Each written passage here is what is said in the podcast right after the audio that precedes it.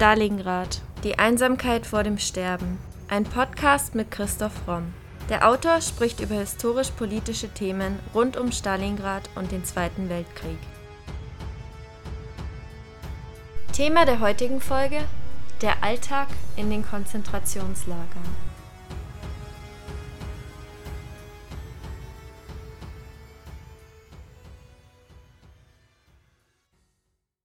Der Historiker Eugen Kogon sagte einmal, es gab nur verschwindend wenig Schutzhäftlinge, die vor ihrer Ersteinlieferung in ein Konzentrationslager Kenntnis von dem hatten, was sie erwartete. Seit 1933 errichteten die Nazis Konzentrationslager, in denen die Gefangenen häufig misshandelt und sogar ermordet wurden. Den schrecklichen Alltag der Gefangenen in Konzentrationslagern schildern wir in der heutigen Podcast-Folge. Vor allem ab der zweiten Hälfte der 30er Jahre wurden den politischen Gegnern zunehmend andere Bevölkerungsgruppen in den Konzentrationslagern inhaftiert, die nicht dem nationalsozialistischen Ideal der sogenannten Volksgemeinschaft entsprachen. Die Nazis bezeichneten das euphemistisch als in Schutzhaft genommen zu werden, wobei sie eben meinten, dass die Volksgemeinschaft vor diesen sogenannten Volksschädlingen geschützt werden müsse. Ab 1942 dienten die Konzentrationslager zum einen verstärkt als Stätten der Ausbeutung zur Zwangsarbeit zum anderen entstanden mit dem 1940 errichteten Konzentrationslager Auschwitz-Birkenau und dem 41 erbauten Konzentrationslager Majdanek Orte der Massenvernichtung. Man muss also unterscheiden zwischen Konzentrationslagern, in denen Zwangsarbeit, Vernichtung durch Arbeit, durch Folter, durch medizinische Experimente stattgefunden hat und den sogenannten Vernichtungslagern, wie auch Belzec, Sobibor, Treblinka, die eben explizit zur Massenvernichtung errichtet worden sind. Nachdem die Ermordung der europäischen Juden bei der Wannsee-Konferenz zementiert worden ist, wurde das im Mai 1940 errichtete KZ Auschwitz in der Nähe von Krakau zum zentralen Ort für die geplante Massenvernichtung gewählt. Das eigentliche Vernichtungslager war eben dann Auschwitz-Birkenau. Die frühen Konzentrationslager zwischen 33 und 34 unterschieden sich in ihrer Funktion stark von den späteren Konzentrationslagern ab 1936 sowie den erst im Krieg errichteten Vernichtungslagern wie eben Auschwitz-Birkenau und die anderen. Die frühen wiesen noch keine einheitliche Struktur auf und unterschieden sich sowohl hinsichtlich der Verwaltungsstruktur als auch in Bezug auf die Bewachung.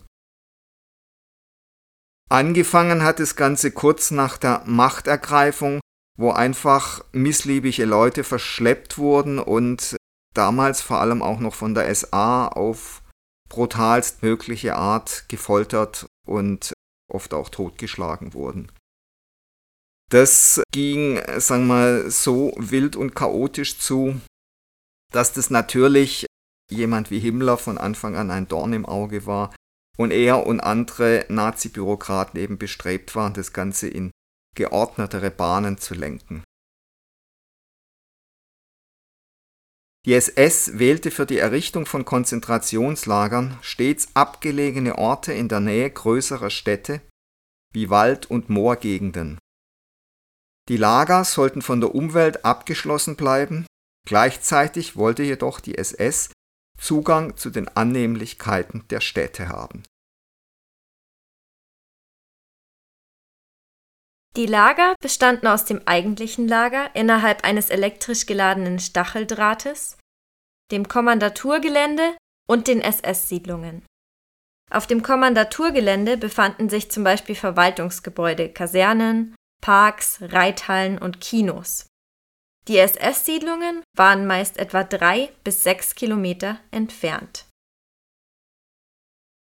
In die Konzentrationslager verschleppten die Nazis Angehörige angeblicher minderwertiger Rassen bzw. rassenbiologisch minderwertige Menschen wie Juden und Sinti und Roma. Auch sogenannte Asoziale mussten in die Konzentrationslager. Diese Bezeichnung konnte alles Mögliche bedeuten. Darunter fielen zum Beispiel Landstreicher, Taschendiebe, Säufer, Zuhälter oder manchmal auch schon Menschen, die zweimal zu spät zur Arbeit gekommen waren. Politische Gegner waren zum Beispiel Mitglieder der gegen den Nationalsozialismus gerichteten Parteien, Deserteure oder kirchliche Gegner des Regimes, wie zum Beispiel die Zeugen Jehovas. Auch Kriminelle und Homosexuelle wurden öfter in die KZs verschleppt. Alle Häftlinge mussten äußere Bezeichnungen tragen, die an ihre Kleider aufgenäht wurden. Dabei handelte es sich um eine Nummer und einen farbigen Dreieckswinkel an der linken Brustseite und am Hosenbein. In Auschwitz wurde den Häftlingen die Nummern am linken Vorderarm tätowiert. Die Dreieckswinkel hatten verschiedene Farben. Rot stand zum Beispiel für politische Gefangene und grün für Kriminelle und rosa für Homosexuelle. Juden trugen unter ihren Markierungen noch ein querstehendes gelbes Dreieck, sodass ein sechszackiger gelber Stern entstand. Fluchtverdächtigen wurde auf Brust und Rücken eine weiß-rote Zielscheibe aufgemalt. Unter den Gefangenen gab es eine Hierarchie. Ganz oben standen sogenannte arische Kriminelle, politische Häftlinge und andere sogenannte Arier. Am Ende der sozialen Ordnung standen die Juden. Nur die Häftlinge an der Spitze dieser sozialen Ordnung hatten eine gewisse Chance, vorläufig am Leben zu bleiben. Man musste einen Platz in einem der wenigen besseren Arbeitskommandos, wie zum Beispiel der Schreibstube, bekommen, um mehr als ein paar Wochen zu überstehen. Alle anderen Insassen verhungerten, gingen an Seuchen zugrunde, schufteten sich zu Tode, wurden erschlagen oder vergast. Für die allermeisten gab es keine Rettung. Der Überlebende ist nicht repräsentativ, stellte der französische Auschwitz-Überlebende Maurice Kling fest. Der repräsentative jüdische Deportierte ist ein Toter. Es folgt ein exemplarischer Tagesablauf in einem Konzentrationslager am Beispiel des KZ Buchenwald. Die Ankunft. Die meisten wussten nicht, was sie im KZ erwartete und waren mehr oder weniger ahnungslos, nur erfüllt von einer dumpfen Angst. Wer von den Gräueln in den KZs gehört hatte, machte sich auf das Schlimmste gefasst. In der Regel wurde man nachts zu Hause verhaftet und in ein Polizeigefängnis geliefert. Nach Tagen, Wochen oder sogar Monaten wurde man dann zum Verhör geholt und in ein KZ verschleppt. Das konnte zwölf Stunden, zwölf Tage oder mehr dauern. Der Transport war eine Qual. Die Häftlinge litten an Hunger, Durst, Schlafmangel, Hitze und Kälte. Oft wurden 100 bis 150 Gefangene in Vieh- oder Güterwaggons gepresst, sodass nicht selten 30 oder mehr Gefangene während des Transports erstickten oder erdrückt wurden.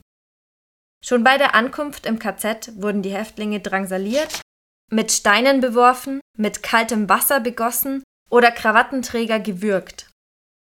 Sie harrten in der Kälte und im Regen aus, ohne austreten zu dürfen. Kamen die Häftlinge in Buchenwald spät abends an, wurden zehn bis zwölf Mann in eine Bunkerzelle gesperrt, die nur 1,20 Meter auf zwei Meter groß war. Was zur Folge hatte, dass wegen des Sauerstoffmangels Häftlinge über Nacht in Ohnmacht fielen.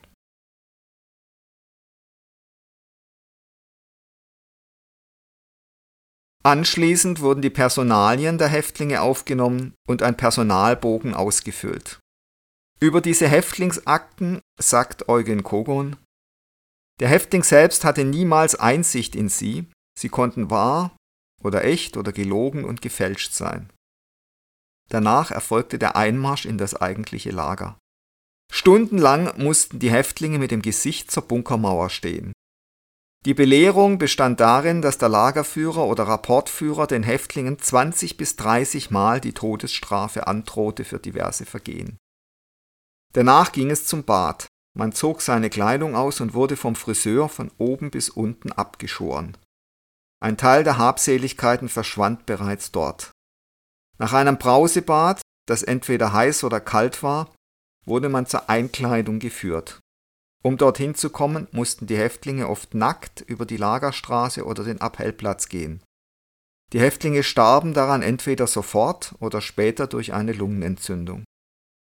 Ohne Rücksicht auf die Größe erhielt jeder Häftling gestreifte Häftlingskleidung. Diese war meist in einem furchtbaren Zustand. Am schlimmsten waren für die Häftlinge die sogenannten Holländer Holzschuhe, ohne Socken konnte man aufgrund der scharfen Kanten nach einer Weile kaum noch gehen. In der Effektenkammer wurden die Habseligkeiten der Häftlinge sortiert und aufgezeichnet. Geld, Eheringe und Uhren mussten abgegeben werden. In der Häftlingsschreibstube wurde der Zugang der Häftlinge in die Kartei aufgenommen. Am nächsten Tag folgte eine gesundheitliche Untersuchung.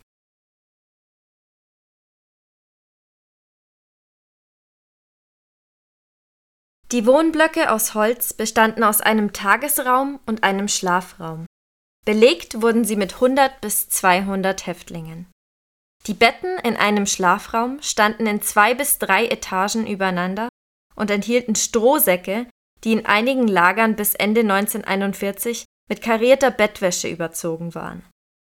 Die Häftlinge bekamen ein bis zwei dünne Decken und wurden von der SS schikaniert. Das Bett musste ordentlich gemacht sein. Eine einzige Falte im Bett konnte zur Drangsalierung des gesamten Blocks führen. In den Tagesräumen befanden sich eine Reihe von Tischen und Bänken sowie Spinde. In diesen Holzkästen befand sich das Geschirr der Gefangenen. Außerhalb der Arbeitszeit spielte sich das Leben in diesen zwei Räumen ab. Wenn das Lager ausgebaut war, befanden sich zwischen zwei Wohnflügeln ein Waschraum und offene Klos. In Auschwitz-Birkenau gab es in keinem der Wohnblocks sanitäre Einrichtungen.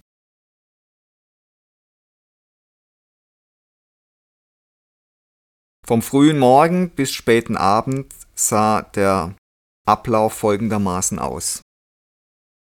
Bei Tagesgrauen wurden die Häftlinge geweckt.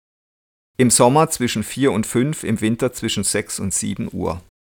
Innerhalb von 30 Minuten mussten die Häftlinge gewaschen und angekleidet sein, frühstücken und ihr Bett ordentlich hinterlassen. Eine fast unmögliche Leistung. Zum Frühstück erhielten sie ein Stück Brot, einen halben Liter dünner Suppe oder einen halben Liter Kaffee ohne Milch und Zucker. Nach dem Frühstück mussten die Häftlinge in geschlossenen Reihen zum Morgenappell auf den Appellplatz marschieren, wo die Belegschaft des Lagers gezählt wurde. Das dauerte in der Regel eine Stunde, bis es hell genug für die Arbeit war. Unter heiterer Musik der Lagermusikkapelle marschierten die Häftlinge dann in straff ausgerichteten Fünferreihen zur Arbeitsstelle. Bis zum späten Nachmittag arbeiteten sie, unterbrochen von einer halbstündigen Mittagspause. Dort gab es meist einen Liter eines mehr oder weniger dünnen und mehr oder weniger gehaltvollen Eintopfs. Arbeitsschluss im Sommer war um 8 Uhr, im Winter um 5 Uhr. Beim Abendappell auf dem Appellplatz wurden erneut alle Häftlinge gezählt. Wenn jemand fehlte, mussten alle anderen stundenlang warten, auch im Winter. Am 14. Dezember 38 fehlten in Buchenwald zwei Häftlinge. Trotz Temperaturen von minus 15 Grad mussten die Häftlinge 19 Stunden auf dem Appellplatz stehen.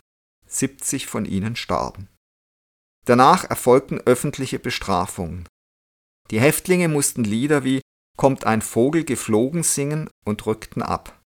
Die meisten Lager hatten Speziallieder, die eigens für die Häftlinge gedichtet wurden, zum Beispiel die Moorsoldaten. Das Abendessen bestand aus einer Brotration, einem Stückchen Margarine, etwas Wurst oder einem Löffel Quark. Schlafen durften die Häftlinge nur im Hemd, auch im Winter. Das kontrollierten die Blockführer häufig nachts. Sie ließen die Gefangenen neben den Betten oder vor den Blocks antreten, um die zu erwischen, die noch ein anderes Kleidungsstück anhatten.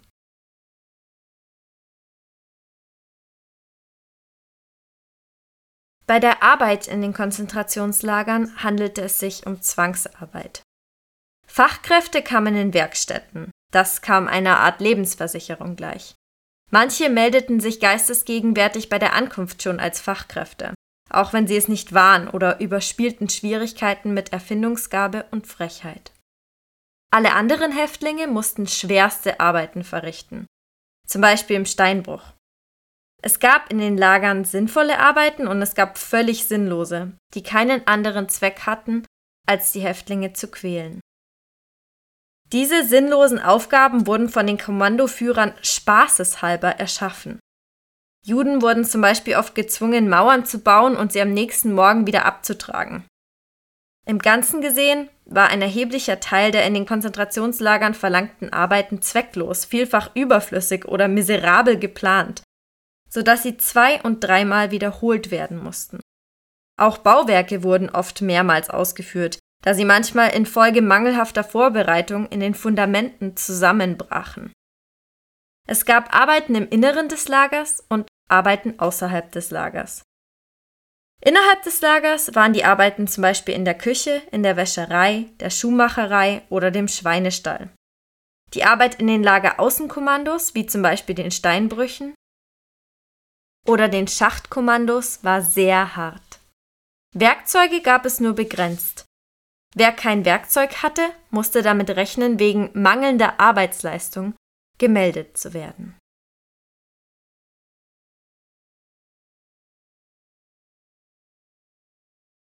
Das Verhalten der SS war grausam. Eugen Kogon berichtet von Häftlingen, die zur Strafe erschossen oder lebendig begraben wurden, oder von einem Häftling, der von den Hunden zerfleischt wurde. Andere Häftlinge trauten sich meistens nicht einzugreifen, da sie sonst selbst zum Opfer geworden wären. Wozu sein Leben sinnlos wegwerfen, da in diesen Kommandos damals absolut nichts zu ändern war. Die SS hat natürlich auch systematisch gefoltert. Berüchtigt war zum Beispiel die sogenannte Schaukel, eine Art Bock, wo der Häftling draufgeschnallt und dann von allen Seiten geprügelt wurde bis er irgendwelche Dinge gestand, die, die sie von ihm gefordert haben. Viele Häftlinge wurden dann auch mit Phenol abgespritzt, haben also direkt Phenolspritzen ins Herz bekommen. Auch da sind Tausende gestorben auf die Art und Weise. Und ansonsten, da kommen wir später noch zu, gab es alle möglichen pseudomedizinischen Experimente, wo Häftlinge grausam gequält wurden. Die sogenannten Kapos waren Funktionshäftlinge. Sie sollten die Ordnung im Lager im Auftrag der SS aufrechterhalten. Also die SS hat sich dann Häftlinge rausgesucht, die ihnen mithelfen mussten, für sogenannte Ordnung zu sorgen. Dies versetzte die Kapos einerseits in eine kaum vorstellbare moralische Ausweglosigkeit, andererseits bot es nicht nur die Möglichkeit zu überleben, sondern auch eine nahezu unbeschränkte Machtfülle. Häufig wurden die Kapos von anderen Häftlingen umgebracht, wenn sie ihre Privilegien verloren. Das heißt, wenn ein Kapo nicht so funktioniert hat, wie die SS das wollte, wurde dann umgehend abgesetzt und durch einen anderen ersetzt. Einige dieser sogenannten Prominenten, wie man sie im Lagerjargon nannte, führten inmitten des Hungers und des Elends, der Seuchen und des Massenmords ein Leben in Saus und Braus. Insbesondere in Auschwitz wo die Plünderung des Eigentums der vergasten Juden kein Ende nahm. Und es ging so weit, dass man den vergasten Juden eben auch sofort die Goldzähne rausgebrochen hat und teilweise wurde das dann auch eben illegal von diesen Kapos gemacht. Waren diese Häftlinge, also diese Kapos, imstande, sich mit dem heimlichen Einverständnis der SS praktisch alles zu organisieren, wie das System von Raub, Schmuggel und Korruption im Lager genannt wurde.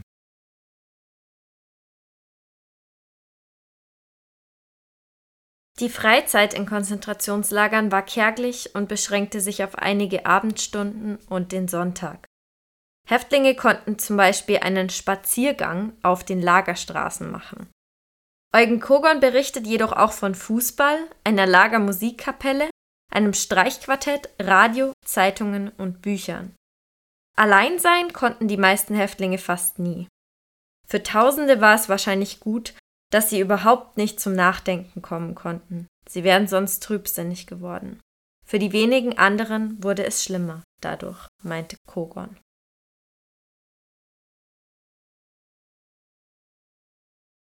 Die in Zügen nach Auschwitz verschleppten Menschen wurden an der Rampe selektiert, das heißt nach Arbeitsfähigkeit oder Unfähigkeit getrennt. Alte, kranke, Frauen und kleine Kinder wurden sofort ausgesondert und zur Ermordung mit dem Giftgas Zyklon B nach Auschwitz-Birkenau verbracht. Die Arbeitsfähigen wurden zur Zwangsarbeit in die vielen Nebenlager gebracht. Die Vergasungsanlage in Auschwitz sah aus wie ein Bad. Im Auskleideraum stand, nach dem Bad werde es heißen Kaffee geben. Durch die Duschen strömte jedoch Blausäuregas ein, sodass die Häftlinge in vier bis fünf Minuten erstickten. Die SS-Kommandos, die diese Blausäure von oben reinschütteten, zeichneten sich auch meistens durch große Abgestumpftheit und Grausamkeit aus. Es ist überliefert, dass ein gängiger Satz von einem zum anderen war, gib ihnen zu fressen. Wenn sich Häftlinge danach noch bewegten, wurden sie vom Sonderkommando getötet. Das Sonderkommando nahm die Leichen heraus und nahm ihnen die Ringe ab und auch das Zahngold. Sie schichteten die Leichen zu je zehn auf einen Haufen und warfen sie in Öfen oder eine Verbrennungsgrube. Von 1942 bis 1944 wurden in Auschwitz etwa 2,5 Millionen Juden vergast. Der Lagerkommandant von Auschwitz hieß Höss. Dann gab es eben noch die medizinischen Experimente, die Versuchsstationen. Es existierten in den Konzentrationslagern Isolierblocks für schreckliche Experimente an Menschen auf scheinwissenschaftlicher Grundlage, darunter zum Beispiel Sterilisationsversuche oder Experimente zur Behebung der Homosexualität. Es gab die berüchtigten Zwillingsversuche von Mengele. Teilweise wurden die Häftlinge auch in eiskaltes Wasser geschmissen, um zu testen, wie lange es abgeschossene Piloten im kalten Wasser aushalten könnten.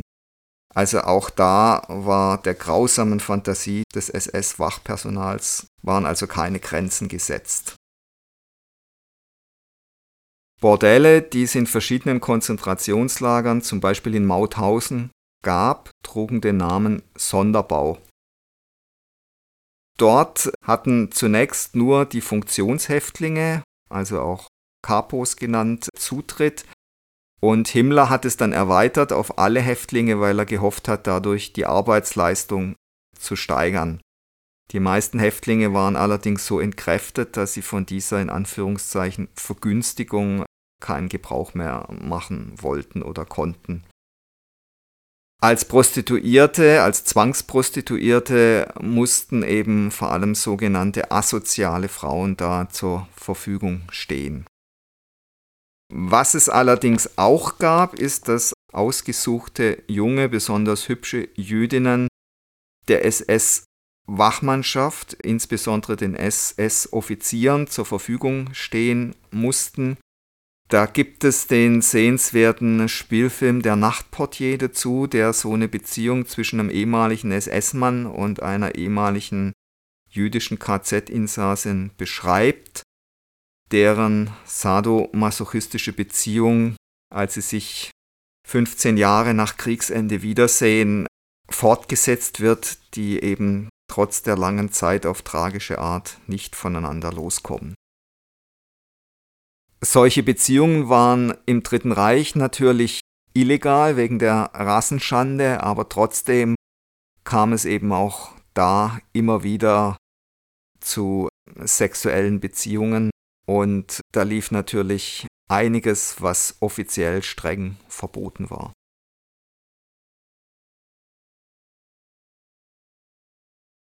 Ab dem Sommer 1944 begann die Räumung der Konzentrationslager aufgrund des Näherrückens der Roten Armee. Ab da existierten nur noch 15 Stammlager. Zwischen einem Drittel und fast der Hälfte der noch im Januar 1945 gefangen gehaltenen KZ-Häftlinge kamen in den letzten Kriegsmonaten ums Leben. Aufgrund der katastrophal verschlechterten Lebensbedingungen in den Lagern starben viele der Inhaftierten an Unterernährung, Krankheiten und Auszehrung oder infolge der Vernichtung durch Arbeit. Ein anderer Teil der Häftlinge wurde schließlich bei Massenerschießungen der Wachmannschaften in den Lagern oder auf den Todesmärschen in den letzten Kriegsmonaten und Kriegstagen ermordet.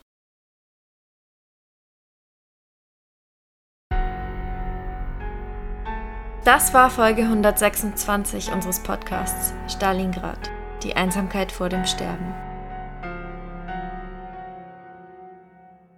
Und jetzt seid ihr dran, liebe Stalingrad Podcast-Fans.